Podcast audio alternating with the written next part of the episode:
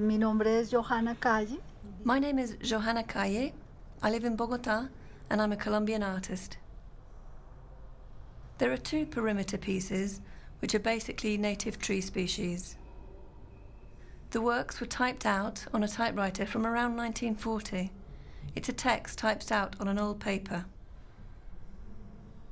For me, it's important that the technique, the medium used, all the elements come together to make the work to be interrelated.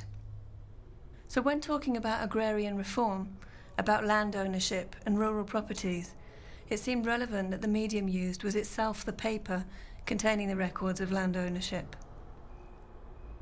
I'm mainly interested in representing native tree species from different climate zones.